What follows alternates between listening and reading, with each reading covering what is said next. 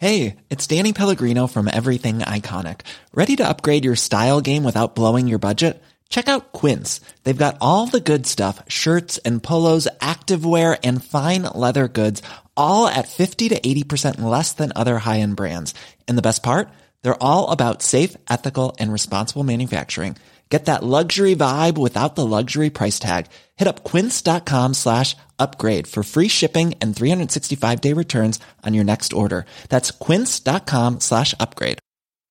This is Paige, the co-host of Giggly Squad, and I want to tell you about a company that I've been loving, Olive and June. Olive and June gives you everything that you need for a salon quality manicure in one box. And if you break it down, it really comes out to $2 a manicure, which is absolutely insane. It's also so easy to get salon worthy nails at home with Olive and June. The difference between how your nails used to look when you did them yourself and now with the Mani system is a complete game changer. The best thing about Olive and June too is it's a quick dry. Dries in about one minute, lasts for five days, and full coverage in up to one to two coats. Visit oliveandjune.com slash perfect Mani 20 for 20% off your first system. That's oliveandjune.com slash perfect Mani 20 for 20% off your first system.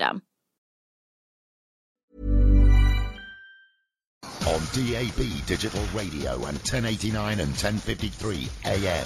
Hawksbee and Jacobs on Talk Sport. This is Paul Hawksbee. And Andy Jacobs. And welcome once again to the H&J Daily. Just some of the best bits of this afternoon show. We had a lot of guests in today. Uh, among them, Louise Minchin. You'll know her from uh, BBC Breakfast, of course. Uh, but she's also written a fantastic book uh, on her time as a triathlete. She's a Team GB triathlete. Who knew? I didn't know. We she's a lovely that to her. lady, wasn't she? Very nice person, yeah. So uh, she was on good form. Uh, you'll also hear from Mark Nicholas, former cricketer turned broadcaster and uh, author. Uh, Tom Williams, who's written a very interesting book about Yeah. The language the, of language football. of football around the world. Brilliantly well researched Yeah, the, you'll book. kind of get the Uruguayan equivalents of uh, a wet Wednesday night in Stoke, etc. It's a great read. We do recommend it. So, and we had a bit of a chat as well about Yeah. last night. So here it all is.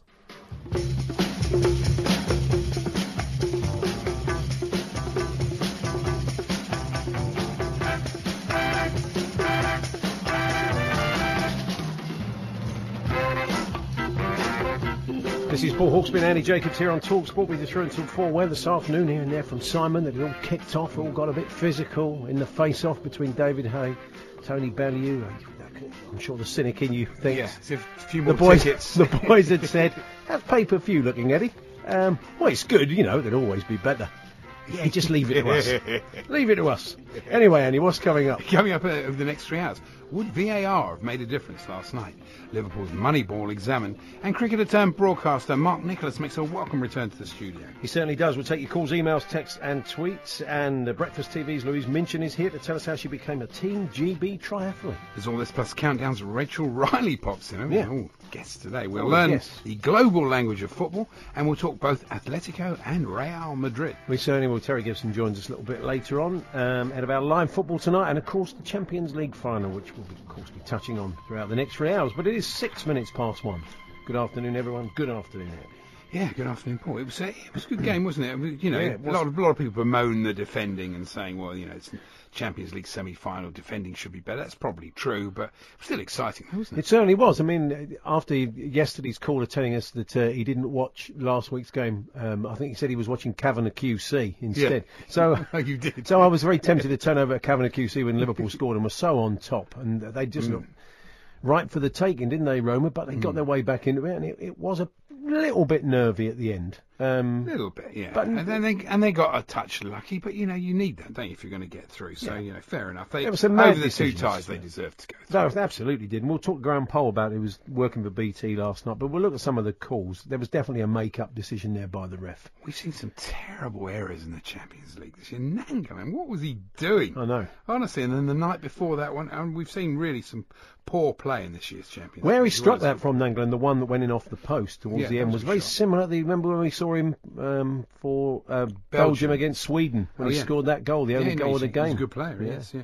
Uh, Robertson's a good player. What a run that was, you know. And I always knew he was good when he played for Hull, but that's why I wanted to talk about Moneyball today because I think that's Moneyball at its best.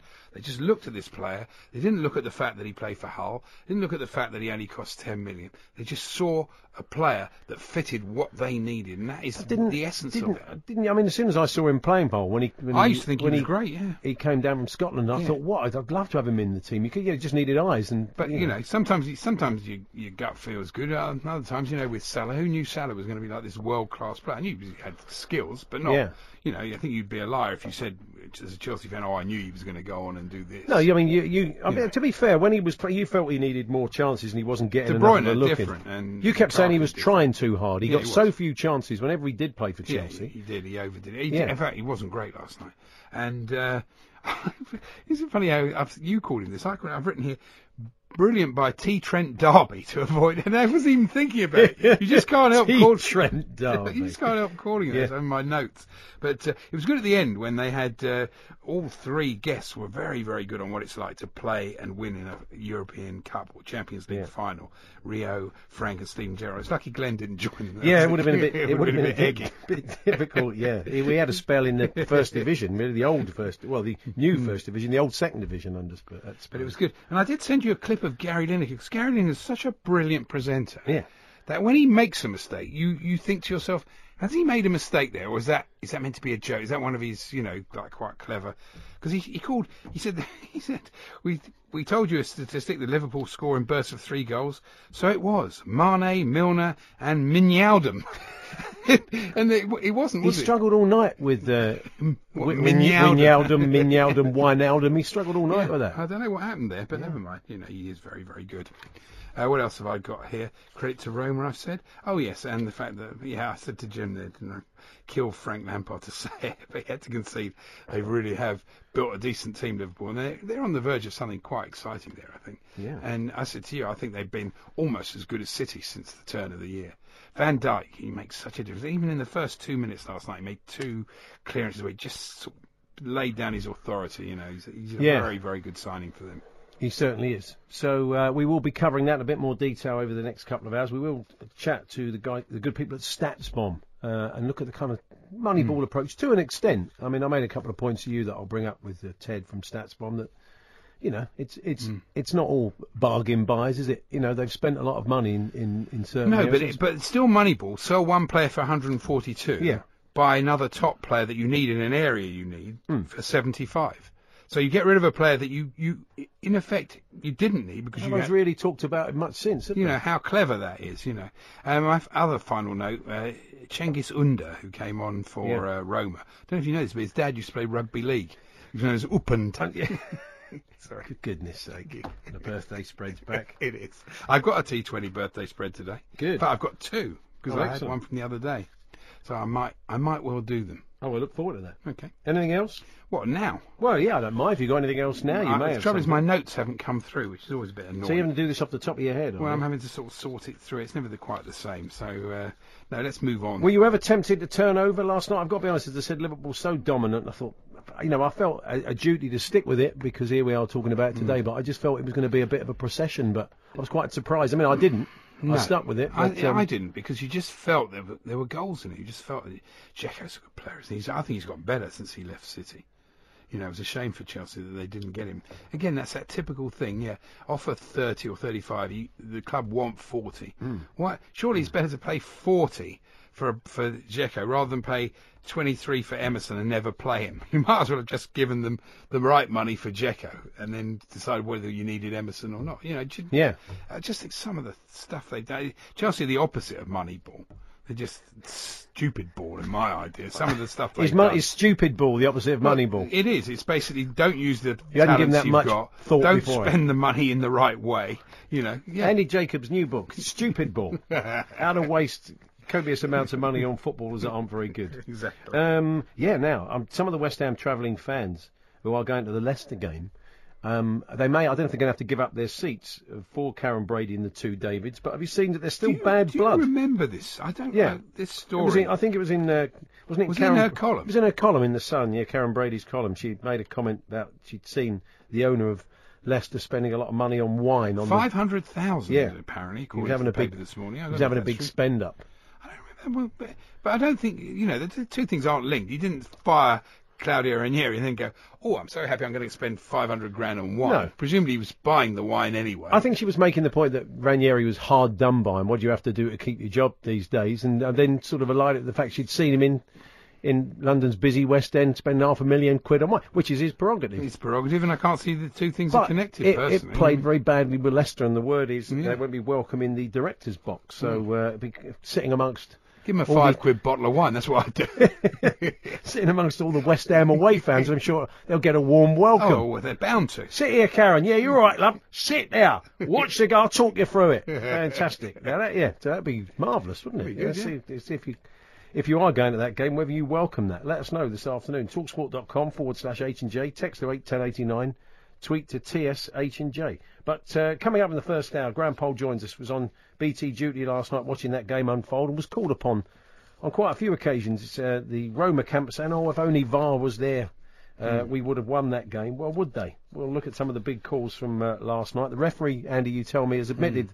that he got some stuff wrong, which would uh, in that game Yes, last night, which did, would suggest yeah. that there was a bit of a make-up decision Yes, done. according to Tancredi, the referee did admit afterwards. Okay. Can I just before we go Yeah. uh, wish Peter Jones and his friend they're walking for CALM. It's a, to raise awareness and to reduce male suicide. He contacted me. Yeah. They're walking from Fulham to Birmingham tomorrow. So best of luck with that.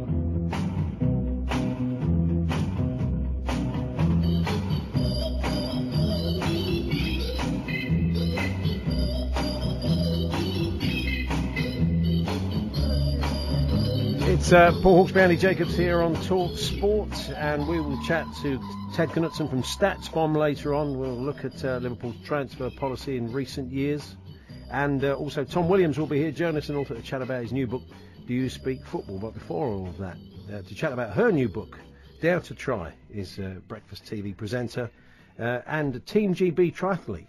Who knew?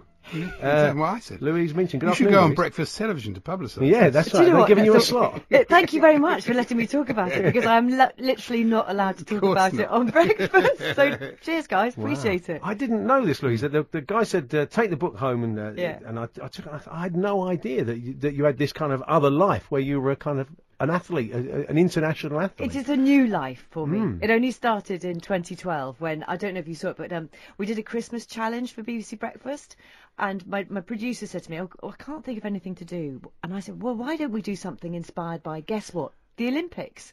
So she set us off to go to the velodrome in Manchester. Um, I'd never been to a velodrome. I'd never sat on a racing bike. And she said, "We're gonna, you're gonna race against Bill and Susanna, you and Charlie. It's gonna be in front of 4,000 people." And I just thought, what? Are you crazy? I can't even sit on a racing bike. Um, anyway, we went there, and uh, that day was terrifying. And uh, I screamed. Have you ever been to a No, velodrome? but did you go up on the bank? Yeah. and then No, oh, I did no. not go up on the bank. The bank is very, very steep. I did go up on the bank and slide down on my bottom just to see how, how steep it was. Fair enough. Yeah. Um, anyway, we went in that day, and uh, Bill Turnbull said uh, he said a key key thing. He said, um, "I can't be beaten by a girl." Really. Exactly. he did. And I just thought, you know what? Bet you can be. Um, and I raced that day and hadn't done competitive sport for 30 years and I just absolutely went for it. Uh, mostly, I think, at the time because I wanted to beat him. But then I beat him and then just, it was utterly, ridiculously exhilarating, endorphins. And I was just like, wow, I need to race again. so you you saying that you were quite a decent swimmer when you were young. So is that what kind of led you that this idea of maybe using the swimming and the cycling as becoming? I, would like to say that it was, but it wasn't. I was I was okay swimmer. I swam for my I swam, swam for school, um, and loved it. And used to get really incredibly nervous, but loved the races, um, and loved winning. Um, but one day I gave that up because I thought I looked at myself in the mirror, and I'm sh- ashamed to say now I was 15, and I looked at my shoulders and I saw they were really muscly. Yeah, see, and I just thought I don't like those. I know it's a swimming, and I stopped. Wow. It was really So that's true. That's, Regained it. What do you think? Can you see? Look at that! Look at that! Look at the guns. Oh, I'm quite pleased with those now. That's true of a lot of girls. That's a good point, actually. I know you've got you've Yeah. got young daughters, and you know the, a lot of girls do give up sport at th- for that reason at that age, which is a great shame. exactly that age. And um, when I started the triathlon, um, and basically, so what happened? I came out the velodrome, and then thought I have to race. Bought myself a racing bike, fell off loads and loads of times, and then a friend said to me, oh, "I've seen you on your racing bike, seen you running. Uh, why don't you try triathlon?" But going back to the girls' point, uh, at the same time, um, this friend of mine said she was going to do a triathlon, and I thought, well, I'm going to try too. But I read some research about girls, particularly, and that, exactly that that it's a really key age at teenagers. They give up for all sorts of reasons, but similar to the ones reasons I gave up.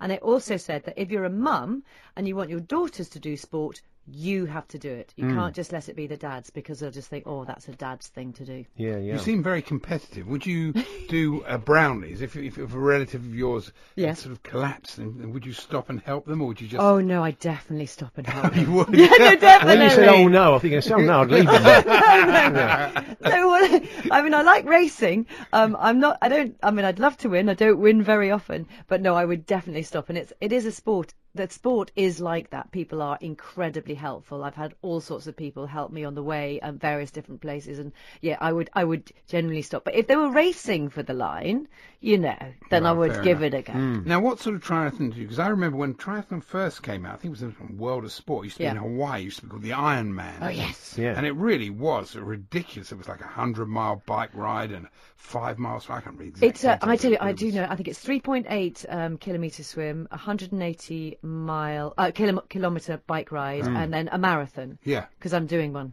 So you're doing the Iron In December. Stroke Man. Yeah, yeah. Wow, Patagon way. man, it's called. Why can't they change it to be Patagon woman? Yeah, or thing. Yes. Thing. You say in the book as well. Iron it's- person It's is it iron, the iron person. Yeah, that's a bit weird.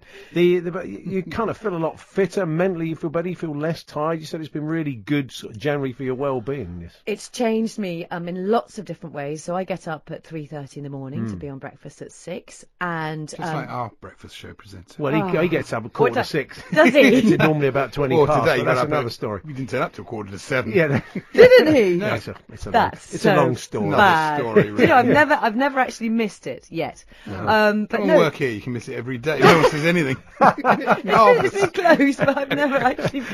Oh no, actually did once. Once I did miss a set of headlines, but that was it. So I was on by about one minute past. Right. Um, no, so it's changed me physically, as you can see. I've got you know got the muscles, which I'm now proud of. Um, I'm really much stronger than I was, which is brilliant because you know it means I don't fall over so often. Um, I can obviously run faster for the bus when I'm a little bit late. Um, and mentally, I'm much every single bike ride, every single run, every single swim. I never come back from them feeling worse. I always come back from them a little bit happier, a little bit less stressed. When you sorry, Paul. When, Yeah. when you're cycling, are you cycling on the road? Because I, I think I'm concerned. I mean, especially in London, I Mm. wouldn't. I wouldn't cycle in London. I think it's too dangerous. I used to cycle in London and I used to cycle to work in London and this is how much my life has changed. So now for fun I'll go and do a 50k bike ride. when I lived in London and was working television centre, it was 6 miles there and 6 miles back. I'd cycle the 6 miles and then put it on the train on the way back. Bad. I don't blame But you. because but it's- um, it's a serious point, of course, and um, and the road. You know, I get. I, I particularly don't like um, cycling in the winter, um, in the rain and the cold and all the rest of it. And um, and there are obviously dangers. So I do. potholes Lo- oh, are a real potholes, problem. yeah. Saw It's this like chap cyclist this morning. today with his face Yeah, I know. I know. Sadly, Did know somebody who died Oh. through this. You know, No, I mean- avoiding a pothole. And it's a very serious point, and I do a lot because of all of the above. I do a lot of my training on an indoor bike. Um, in front of, I play. In fact, fact, I now play a virtual reality game on my indoor. This is, I mean, this is extraordinary levels I've reached. Have you got a watt bike? That's what I do. have had a watt bike. I've changed from that now. Have you? Yeah. to what Is you there call a better one? Well, it's called a smart turbo. So you put your actual racing And you'll go out and buy one there. He's a bit one up. Are you? He'll Are be, you? He'll be straight up Come the shop on. with his five grand. I'll Oh race. no! I'll race you. Yeah. Uh, so you can race. Um. So you attach your own racing bike. You are competitive. Look at me, I'm 65 year old. I'll race you, yeah, big deal. You'll win. Brilliant. But you, so you can race people, and I again I don't win, Hmm. uh, but I like I like racing um, all around the world. So I'll go on a, on the bike at sort of Sunday evening, and there'll be people from I don't know Oh, Australia nice or idea. Japan, and yeah, and you've got your little avatars, so you're cycling along next to each Because as other. we said, it's not just you deciding to try do triathletes for uh, triathlons Yeah. for fun. You, you've represented Great Britain in your age group. So how did that transition happen from just getting into it to someone saying, "Well, yeah, you know, you could do this uh, Well, that's, nationally"? That's sort of what happened. Hmm. So I did my first triathlon, um, loved it, hated it, cried when I went over the finishing line. I thought I'm never going to do this again. Two minutes later, I'm definitely going to do this again. Um, so I did a few, um, and I did the Brownlees used to have a brilliant triathlon, and I did theirs as well. And then I started coming quite high in my age group, so I was like fourth in my age group, and I didn't realise being a little bit older is good in triathlon. Oh, cool. Oh, yeah. Stamina, yeah. Yeah, well, stamina, and also you don't get judged against your age group. You get Right. judged in five-year age age group. So I'm Ah. I'm I'm the 45 to 50s. So I don't race the twen- against the 20-year-olds. And somebody said exactly that. They said, uh, "You're all right at this. Why do you know if you get, go to a qualifying triathlon and you get a qualifying time, you can re- represent G- the GB team in your age group?" And I thought, what an utterly bananas, brilliant idea. They have an age group Olympics. They do have a sort of. we you saw think that of bloke- Andy? veteran stuff, well, don't we saw they? that bloke who was hundred years old, the sprinter. He was Yeah. tremendous. can see you in the pole vault, Andy. I think you'd be good. what would you do? What, um, so pulling on the old GB uh, vest Oh. and stuff, and the outfit, the wetsuit, what a feeling that must have been. utterly brilliant. Hmm, That's one of my most exciting moments um, in my life when the GB suit, because I just wanted to have Minchin GBR written on my. Tremendous. exactly. Um, so when that arrived, that was absolutely brilliant. And uh, we went. I went to the World Championships in Chicago, and there were lots of us. I mean, about I think there were 400 people in the team. It's not a small team. Um, and it was just fantastic to be part of it and part of the whole gang out there and incredible supporters as well. Brilliant. Fantastic. Well, uh, look, You'd be glad to to hear that I Yeah. came last in the team that that time. but I was there. No, I'm incredibly impressed. So, uh, really Dare to Try, my journey achievement. from the BBC Breakfast Sofa to Team GB Triathlete by Louise Minchin is available now. It's published by uh, Bloomsbury. And yes, inspiring stuff. Good to see you, Louise. Thank you for both. in. Thank you very much. Well, Hawksbee Andy Jacobs here on Talk Sport. It's a big question: Do you speak football? Because uh, every nation that, uh, that loves football has its kind of own language, and uh, kind of somebody who spotted that, of course, is the uh, author and journalist Tom Williams. He has written the book "Do You Speak Football?" A glossary of football words and phrases from around the world. Good afternoon, Tom. Good afternoon. What a great idea for Yes, a book. it's a it's a sensational idea. I imagine it was pretty research heavy. You had to phone a lot of mates from around the world and a lot of publications to pull all this together. It was extremely research heavy, um, and one of the first things that I did before I started researching it was to check that no one else had already done it because it seemed such an obvious idea, a football glossary from around the world, but I didn't come across, you know, an, another version Are of it. you a so I linguist? cracked on. I mean, I, I speak French. I used to live in France, so I speak French. Um, I tried to learn Portuguese uh, in time for the last World Cup and failed. picked up a few a few scraps of Portuguese, um, studied Welsh at school until the age of 16, and that's it.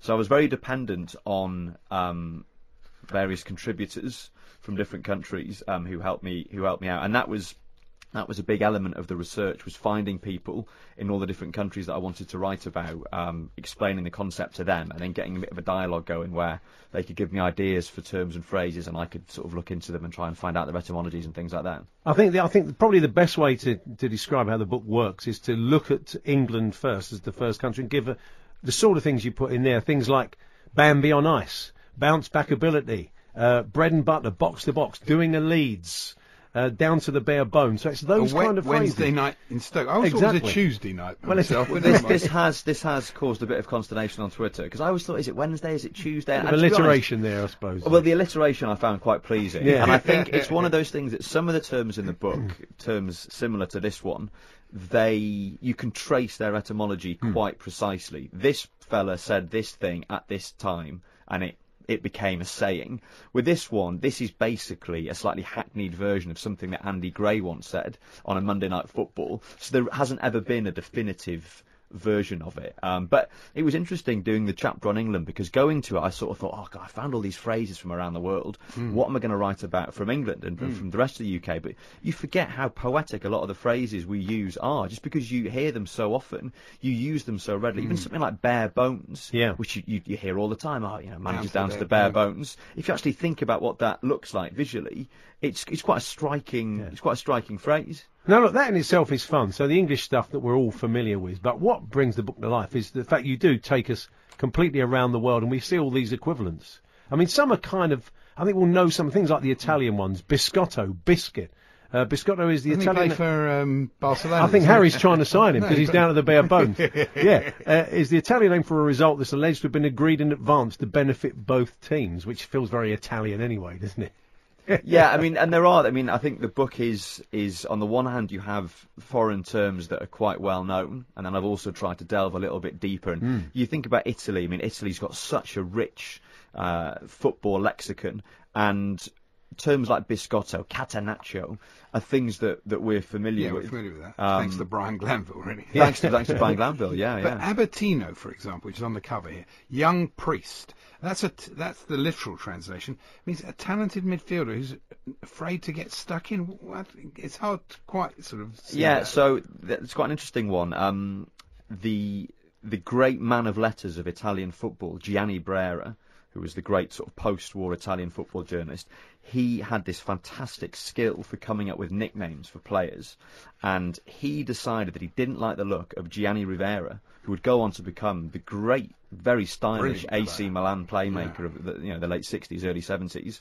Brera wasn't convinced by him, and so he called him Labatino, like the, the young priest, the young monk. And his his meaning was, well, yes, this guy he walks around, and you know he he does he does all the beautiful things nicely, and there's something a bit pious about him, but he doesn't break sweat, he doesn't get stuck into tackles, so I'm not having it. That's what I'm going to call him, and and that sort of stuck and clung to Rivera for quite a while in his career, hmm. and subsequently was used to describe players with similar characteristics, the sort of player that we've all seen, classy playmaker, hmm. you know. Loves loves a killer through pass, but rarely puts his foot in. And the, there was another one as well I loved, which was Israel. Who knew that uh, a, a, a slightly flaky goalkeeper, a goalkeeping error, they call a Barthez over there? Yeah, that was that was a real discovery for me. I mean, this this came from a, a contact of mine who's based in Israel, and uh, this is one of the words that they will use to des- to describe a goalkeeping error. They'll describe it as a Barthez, and I think it's just because towards the end of his Man United career, when he went from a pretty accomplished goalkeeper to someone who was letting in embarrassing embarrassing goals every couple of weeks. For whatever reason, that, that struck a chord in Israel, and, and hmm. that's now become shorthand for a goalkeeping blunder. Even got to Viet- stop talking about Barthez. I just want to kiss you on the head. even Vietnam. I mean, you've got Normally, being a little extra might be a bit much, but not when it comes to healthcare. That's why United Healthcare's Health Protector Guard fixed indemnity insurance plans, underwritten by Golden Rule Insurance Company, supplement your primary plan so you manage out of pocket costs. Learn more at uh1.com. Quality sleep is essential. That's why the Sleep Number Smart Bed is designed for your ever evolving sleep needs. Need a bed that's firmer or softer on either side? Helps you sleep at a comfortable temperature? Sleep Number Smart Beds let you individualize your comfort so you sleep better together. JD Power ranks Sleep Number number 1 in customer satisfaction with mattresses purchased in-store. And now save 40% on the Sleep Number limited edition Smart Bed for a limited time. For JD Power 2023 award information, visit jdpower.com/awards. Only at Sleep Number stores or sleepnumber.com. Normally, being a little extra can be a bit much, but when it comes to healthcare, it pays to be extra.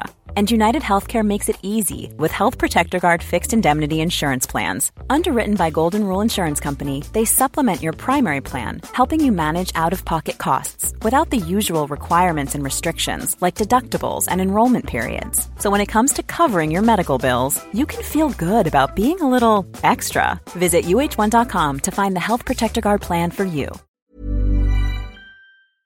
You've got stuff from the hit through the hole. Term employed when a playmaker succeeds in threading a pass through a narrow gap in an opposition team. I mean, who, do you know in the world of Vietnamese football who gives you this sort of stuff? Well, again, this was this was sort of part of part of the challenge. I'm trying to think. Um, trying to think who it was. I I was I, great. who I found in, in Vietnam. But I mean, sometimes it was I'd, I'd read an article about Vietnamese football that I'd Googled and I'd find the writer and I'd say, you know, I'm writing this book. And sometimes it'd just be a case of Googling Vietnamese football journalists reaching out to people, hoping that they that they got the idea, that they had the time to help me out with it, um, and then they could, you know, send me some It's suggestions. a lot of work, it's, but it's useful. We both said to you before we started the interview, we're taking this to Russia. We'd say, yeah, it's going to be a, it's going to be a great source Also, of material. yeah, good for, for sort of if you want to have some common ground with people that you meet. But some of the words cross over. For example, armario, which is uh, Spanish for a wardrobe. Yeah. But you know, this was Mark Hughes' nickname when he was at Barcelona. Yeah, but we, Rather we used to call Ed de Goey the wardrobe. Yeah. You know, so I mean, it, it becomes quite, it's quite in English usage as well. I mean, I think one of the things that, that became apparent when I was researching the book was that there's only a finite number of things that happen on a football pitch, and what there are a few examples of in the book are foreign names for things that are quite common. Um, but occasionally you'd come across something that, that didn't have an equivalent name in English, for example, and um, you think about the, the skill move that involves a player knocking the ball past an opponent on one side and then running round him to collect it on the other side. You see it in almost every football match you ever watch. We never thought to give it a name in English. Hmm. So when it happens, you just have to say, you knocked it past him on one side, ran around to collect it on the other. Whereas in France, they call it a big bridge. In Spain, they call it an auto pass, like a south pass. In Brazil, and I think in Portugal as well, they call it a cow dribble. And the story there is supposedly that it comes from informal matches played on scrubland, where you might encounter a passing bovine and have to knock the ball past him to, to get around it. And yet, you know, in the UK, I think part of it comes from the fact that as the inventors of the sport, we didn't bother to name a lot of things because it was, well, it's our sport, you know, why bother giving names to things? And, and it's, it's other football cultures that came along later and adopted the sport that thought, oh, actually, you know, this thing keeps happening, so why don't we give it a name? I think Germany has the best. Having looked through the book, I think Germany has the maybe because it's the translations that, that make it so good. But um, relegation ghost said to haunting, struggling at the wrong end of the table. These phrases they have, uh, fantastic. I Um, this Russian one though. Na votorum etaji, on the second floor. And you can, what are you talking about? But it refers to the aerial side of the game. If a team's been conceding a lot of headed goals from set pieces, for example, they might have said they might be said to have problems on the second floor. oh, okay. What about that? So Um, these will be useful in Russia. We had a, I'm hoping Win- that the I'm hoping that the Russian the Russian phrase will come in handy. There's quite a good Russian one. I don't think I it's hope you're in being honest about it, so I don't get end up in prison. the ultimate something- stitch up. something absolutely The terrible. Nigerian ones were very good as well. I thought um, we could, monkey yanch, which means monkey backside, shall we say, at this time of the day. Yes. Refers to the bruise you're left with after you fall over whilst playing football on a rock hard surface, which is kind of very much of of the country and the sort of Yeah, surfaces I the mean, guys that- have to play on. Those were the terms that I really enjoyed finding, Hmm. terms that could only exist in that country. There's one in Kenya, kukanyaga nyoka, which is a Swahili phrase, and it means to step on a snake. And to step on a snake is what happens when a player attempts a shot and misses the ball completely, what we'd call an air shot in Yeah. English. Whereas in Kenya, obviously, you're used to encountering snakes much more regularly than we are, and that's the you know that's the term that they You, use. you have you, uh, delved into some really indecipherable languages like Stramash, which is Scottish, of course, is famous, isn't it? Venerable uh, sports presenter Arthur Montford, of course. Oh, yeah. Do that. So that, that all these Bluter, that's another one. So That's a even good- Scotland himself have you know quite a lot for themselves. Yeah. Yeah, the, the Scots have some very good ones, don't they? As we we did one yesterday with Jim Gubbed is another good one. Gubbed, which often yes. turns up in Scotland but nowhere else. Have you got a favourite uh, at all, Tom? Um, I'm trying to think. I've got quite a lot of favourites. There's Hmm. um, there's a Dutch one, Chocoladebeen, which means chocolate leg, and in Dutch football, your chocolate leg is your weaker foot. Ah, So the example I've given in the book is Arjen Robben's right foot. If he ever takes a shot with that, you'd say that he's used his chocolate leg. That's that's one. um, there's one. There's another. There's a Hungarian one for a goalkeeper who flaps at crosses. Might be described as a butterfly hunter. And the images of someone That's sort of standing there very good. madly swiping in the air. Now, I think the nature of this makes it, I mean, it's a compliment, it's not always taken as such. It's a great toilet read. People have said this. It's-. People have said this. My only fear is that I don't hmm. think people read on the toilet as much as they used to because everyone just you get on the toilet and you get your phone out, don't you? These days. Wow, Ooh, you know, let's bring let's bring back the Let's good bring back. let's bring back the good toilet read. I think we should. But More it's- hygienic. It's that sort of book, and it is perfect pre-World Cup, I think, to kind of get up to speed. So you kind of know if if a particular nation has a bad game, you'll almost know what their pundits, what their equivalent of Lawro is saying. really. Exactly, and what their fans are shouting at the TV. Yeah, fantastic. Well, look, we wish you well with it. Tom. It's great Thanks very fun. much, So Tom. we'll be travelling with us certainly to the World Cup. It's uh, Do You Speak uh, Football? Glossary of football words and phrases from around the world by Tom Williams. and is published by uh, Bloomsbury and uh, is out. Kind of nice size little hardback. You'll sit there on your shelf in your lav. But it's I'm, I'm not saying leave it there forever, but uh, it, it'll, it'll, it'll, yeah, you'll always be picking it up. It's uh, Hawksbee and Jacobs here on Talksport. Good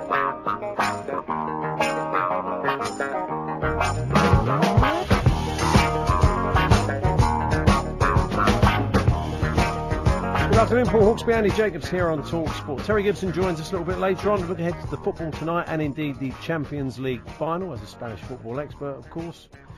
Uh, and we're going to talk a bit of Newcastle and Sunderland with the Telegraph's man in the northeast, Luke Edwards, uh, and Mark Nicholas with us very shortly. But before that, uh, it's Kolkata Knight Riders versus Chennai Super Kings over on Talksport 2. The match starts at 3:30, but the coverage is underway. And uh, watching the game for Talksport this afternoon will be the England and Surrey spinner Gareth Batty. Good afternoon, Gareth. Good afternoon, man. So yeah, table toppers, aren't they? Uh, Yeah, Chennai? first v fourth. I Yeah, think. that should be a decent game. Yeah, it's it's a mouth-watering encounter. Uh, Calcutta boast a couple of amazing overseas players, Andre Russell and and, and Narine, who are just year in year out wonderful performers. But uh, first year back for a couple of years uh, for CSK, and they're uh, they've hit their straps underneath. Um, MS Dhoni leading them again. Um, Shane Watson in fine form up front, smacking them to all parts. So it, uh, yeah, it looks like it's going to be a heck of a game. It's amazing how these players, like Shane Watson, can extend their career. Because I mean, he's long gone from Test cricket now, but he's having a great time in the IPL. And Narine, I watched Narine the other day. Talk about, I think it was the luckiest innings I've ever seen. It was incredible. they just, he just managed to unerringly find the gaps between the fielders. It was amazing. Yeah, I mean, he's got a very, very simple technique with the bat, um, and it's something he's developed in the last couple of years. So it's an amazing thing for a guy of his age to develop uh, as a top order player. But uh, yeah, Shane Watson, wow, what a performer! Brilliant. Fantastic. Okay, well, we enjoy look the match. Thanks very much, Gareth. There we are. That's Gareth Batty, and that game gets underway at 3:30. Coverage already underway over on uh, Talk Sport 2. Made a welcome return to the studio now is the former cricketer turned uh, broadcaster and uh, author and journalist. It's uh, Mark Nicholas. Good afternoon, Mark. Good to see you. Boys, how are you? Yeah. Very good. Always enjoy talking cricket with you. And Ah, well. your wonderful book, which I t- recommend to everybody. It's a love letter to cricket. It's a fabulous book. Has it come out in paperback yet? Uh, yes, it is out in paper. Different cover, actually. Different design, and um, it's, it's nice. Uh, It's it's done all right. I, I, I can't say it's flown off the shelves in the way that we thought the paperback might. So everybody, it's nice and cheap. Get out there. Yeah. No, it's, it's a great well, book. If you love cricket, honestly, or you know somebody that loves cricket, it, it is. It's, I'm going to sound, you know, too crawly, but I, yeah, you I, I do love say it. he keep says, scrolling. he says this mm. when you're not here. Let's I be do. fair. he Yeah, yeah. It, it is a brilliant book. And What about that Dhoni then? I can, can you believe how well he still plays? How long he's played for, and how high his standards are? And, it's incredible. mm, fantastic. Just the eye. and One of my favourite cricketers ever, actually. He's a a very brilliant yeah player. Unique in, in He's a wonderful player to watch. Did I- you did you always feel the IPL was going to be a success, Mark, or did, did you have your doubts? Well, well, uh, you've got to remember that when it began, it was clashing with the ICL, and we didn't really know. It was very hard to work out the difference between the two, how they'd be broadcast, who the key figures would be, and how the players would be divided up. And it, it didn't take a second for the IPL to blow the ICL out of the water, primarily because it had the you know the BCC's power, BCCI's power behind it. That's the border control in India. Um, and once the, the it had a miracle, which was the first match. The, that incredible innings by Brendon McCullum when he made 150 odd, and so everybody turned their attention to the IPL. The costumes were were remarkable. The the, the players, the coaches, everything was the best of the best, right down to the cheerleaders. Vijay Mallya, um, the guy running Bangalore, he hired the Dallas Cowboys cheerleaders, for heaven's sake, flew them over and had them follow the team round for the whole tournament. And and and um, so it it, it Not was everybody very. likes that though, Mark. It's No, quite- no, but, actually what- got. They've but your question was, was it going to be a success? Yes. Not whether not whether everybody liked it. No, And no, I'm talking in about the terms of the audience in in India, they were fascinated. The cheerleaders were a contentious point, but live at games, Oh yeah. they went nuts for them. Well, what's interesting now, I've noticed this season, and I think it's better actually. They, they've got the two girls, and then they've got the sort of comedy bloke that dances between them, and they said they it kind of because I've seen women who like cricket complaining about this. It is a bit antiquated, you know, women holding their pom poms in front of them, you know, like and doing Well, particularly in the world that we occupy now. Hmm. I mean, it, you know, Me Too and all that, and very reasonably. So yes, I, but at the time, within a week, you could see IPL would be a huge success. Given two weeks earlier, you wondered what it was. Yeah. That was the extraordinary thing about it. And of course, the other miracle in its way was that the only non-captain of those eight sides was Shane Warne, who was captain of the Rajasthan Royals, and they won it. So a non-Indian came in, um, won the tournament, and he was the biggest name in cricket outside of India. So if you take Tendulkar and Dhoni, probably even ahead of Ganguly and Dravid, I'd say. The other two were uh, Laxman and oh, uh, Yuvraj, maybe. Um, and there was Warney, and Warney goes and wins the tournament. So it had a lot of glamour. You've, uh, I mean, we should talk about Shane Warne. You've written, just written his autobiography with him. Is that And I'm right? writing. Oh, writing. I've left my desk to be with you guys. Ah. Um, I've got a month to go. I have to deliver the manuscript. Um, um, yeah, Shane Warne's story, as told to me over 35 hours of conversation on tape. Um, then I it was then transcribed, and then I turned that into a book, told in the first person singular by by Warne, um, and told in his language. I've tried to allow you to hear his voice, to uh, like a stream of consciousness that that is is um, loud and clear in Warne's style.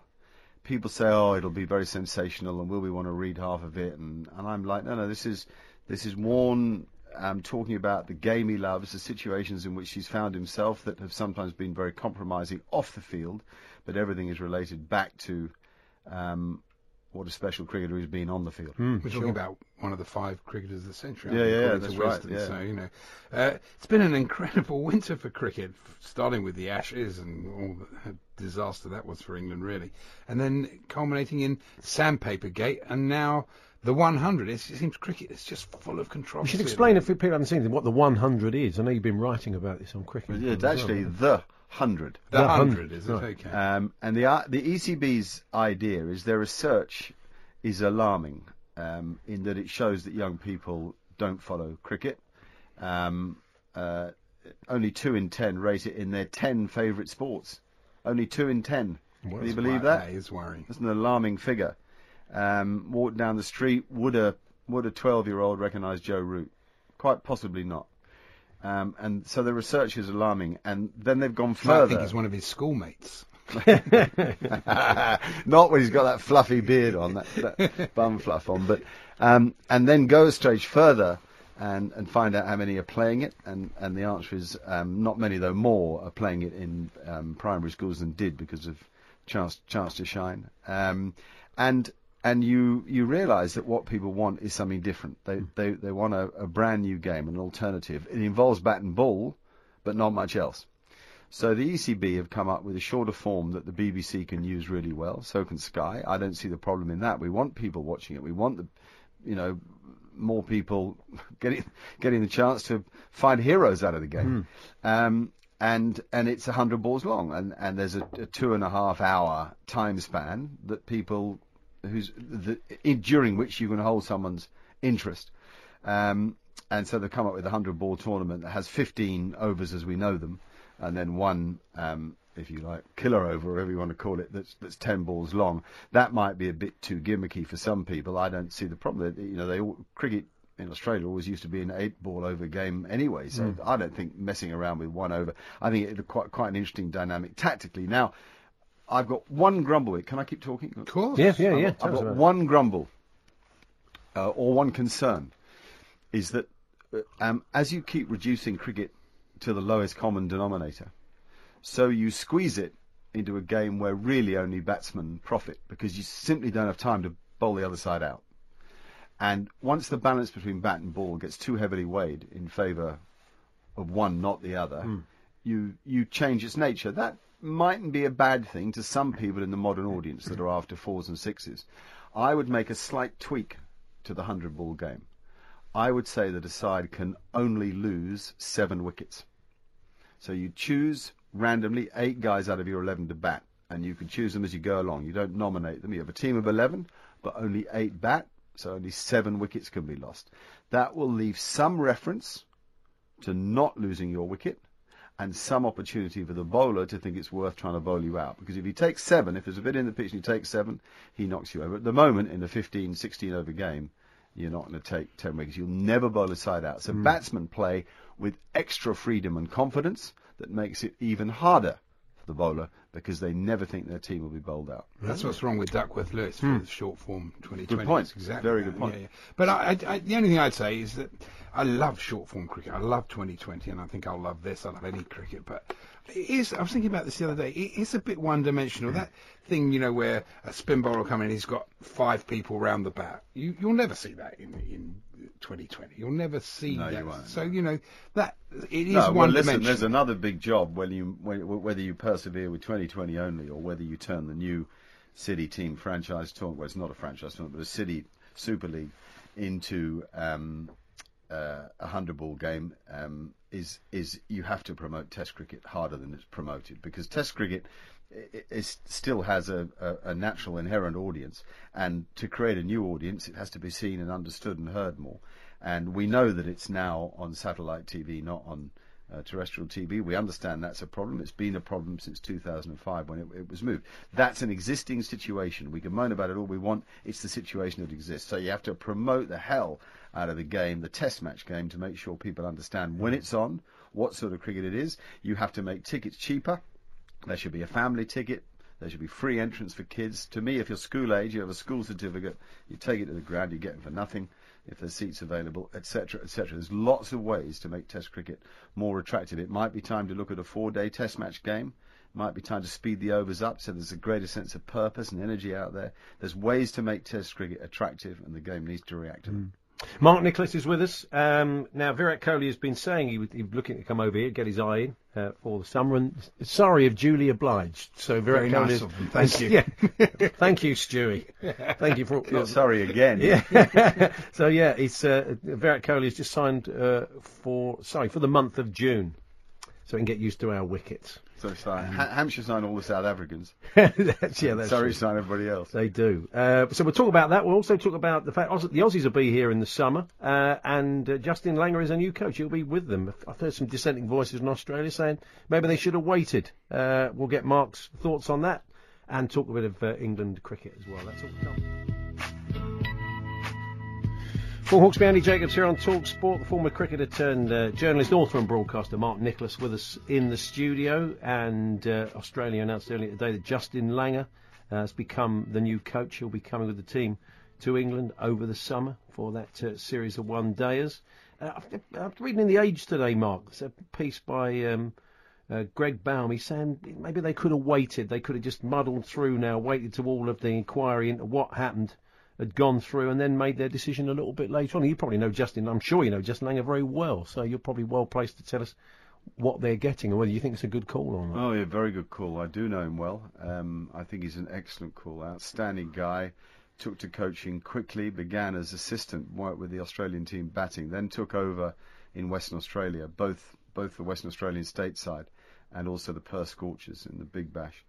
And uh, he's ex- exceptional. Very tight on discipline and values, but very relaxed on playing style. That lovely combination that allows someone to be natural, to be themselves, but also understands that, that within the parameters of making this team work. He's very smart at that. Um, he, he's quite, um, you know, he, he, he's quite altruistic on the baggy green and all that. There was a group of them. Steve Waugh started it with, and there was a group of Hayden, Gilchrist, Langer that you know that were great Steve Waugh men, and the baggy green meant a lot to them. So he pushes that very hard. Um, it's the sort of thing that makes Warney a bit sick because he thinks it's over pushed. He said, "I don't have to wear a cap to know what playing for Australia means," but. But I think he's an outstanding man. I, Greg is a great writer, Greg Baum. I, I, I I know him well. Um, in, he works, as you said, for the Melbourne Age. I, I wonder why he wants them to wait. I would have thought the quicker you get clarity, get the right man in Yeah. place, and, and, and they're coming to England to play five one-day internationals, and you'd have thought they wanted the right bloke here for, for that. To, to you see, the team's been through a big mental big mental trauma. What they went through in South Africa was pretty unpleasant, and they need they need uh, you know they're all young guys now. A lot of these one day players that I think they need s- a solid guy, picked to run mean, that side. You've, you've seen it all, man. Uh, were you shocked? I mean, we weren't so much shocked at the fact that they were cheating in Sandpapergate, but as Paul made the point, it was the initial reaction to it that was that so first press conference, which was almost like, no worries, we move on. and it was just this complete lack of understanding about what they'd done. And there was this kind of arrogance almost in that, yeah, this will blow over, this is fine, we're Australia, we're all good. But there was, I, I was watching it open mouth thinking, they've got no idea what they've just done. Well, you, that's the best summary of it I've heard. Hmm. You are spot on. Well, I was there. And I'm like, what? When when Cameron Bancroft said it wasn't sandpaper, it was a bit of sticky tape that I'd put some granules on.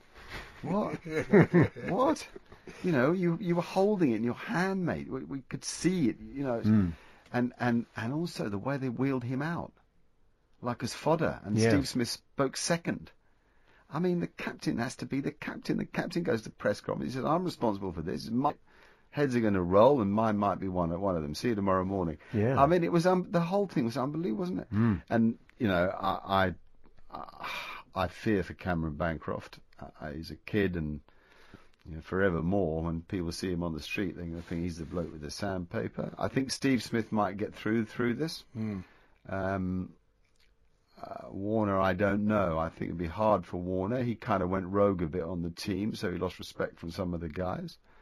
Um, it was a very challenging week. That wow, and, and uh, you know, in, in my amazing time, in the- series, that uh, series. well, it was fa- some fantastic cricket played in the series, but to see, you know, that Australian Australians based so much on on their pride, their national identi- uh, identity, and it comes through sport, and to see it punctured in the way that it was was really revealing, and and uh, that's why I say those guys, some of them very good guys. Um, I think Langer's a very good choice, and the quicker he gets working with them, the better. You sounds like you think he'll, he, he's the perfect man to restore the pride. I do. Mm, yeah. I'm certain of it. yeah. Their managers, of their, their touring man, their team manager, sorry, is a very good bloke, Gavin Dovey. I, I hope they keep him. It, I, I think there's a danger he'll be lumped in with what went on there, and, and he's he's better than that, and he works well with Langer. But listen, I'm not here to preach what should or shouldn't happen for Aust- Aust- Australia, but it's funny, isn't it, how we hold a. Warney says in the book, um, the truth is we're all English anyway. And and, um, and Oh, they when we- they're cheating, Yeah. well, he didn't say it about that. No, no. What he meant was he was talking about the rivalry in the Yeah. Ashes, and he was saying that you know deep down there's a great respect. We find we love the English sense of humour. They love our competitiveness and Yeah. never say die attitude, and um, there's a lot of respect. And, and and then he said the truth is we're all English. You know, we all started out English anyway, um, and and I think we do have a mutual respect, and, and I also think we want very strong international cricket. We don't want a, d- a diminishing of standards, and particularly of Australia's. It's interesting though that having been so poor in the tests, the 50 over side went there and it kind of went under the radar a bit how well they played. And then they went to New Zealand and won 3-2 and they've just been made number one in the world. And I mean, this is what Bayliss was brought in to do. He hasn't done much of the testing, but he's brought in to do this. And England must have a chance in the World Cup. Oh yeah, England started as favourites for the World Cup. Um, I, I'd, honestly, I'd be surprised if England didn't win the World Cup. They're a fantastic side. They've got that fantastic blend of everything, of of experience and youth, of leadership, of um, power and touch, of variety, of confidence, but not without arrogance. Now, people say, oh, well, we suddenly see them bowled out for a cheap score because they all play a million shots. That's the license that allows them to be the team they are. On the days that you come unstuck playing that way, the great thing is they go and win the next game and drag the situation back. I think they're a really impressive one-day team. I really like their options. I think you can name a squad of 15 or 16 players and replace all the key players with each of them. They, they've had success with and without Ben Stokes. They, they're definitely, definitely favourites for the World Cup. Um, uh, when's the Warney book out, uh, Mark? Uh, I think it's the first week of October, early, Oh, early October. Look forward to that. I'm sure some of it will be serialised in the papers. It's, yeah, it could be. Yay! Good Brilliant. stuff. Uh, and um, if you'd like to pick up a copy of Mark's book, it's uh, a beautiful game. My love, a love affair with cricket. It's out in paperback now. Well, good to see you again. No, great to see you. I really like coming in and chatting with you guys. Yeah, we will catch Keep up. going, keep doing the great work we all love in the Arbors. We will catch up with uh, you again soon. Thank you. So there we are. That was this afternoon. We return tomorrow from 1 with Martin Kelner, the clips of the week and all that. Just a reminder that as from next Thursday, the daily podcast will become a weekly podcast. Them upstairs have decided we're tweaking things, we're changing things. Yes. We're going to get you're going to get a bumper crop every week in a big dollop as we box. call it, as we call it in um, in the podcast world. But uh, keep enjoying them daily until then. But from next Thursday, they're weekly. Uh, until then, have a good evening.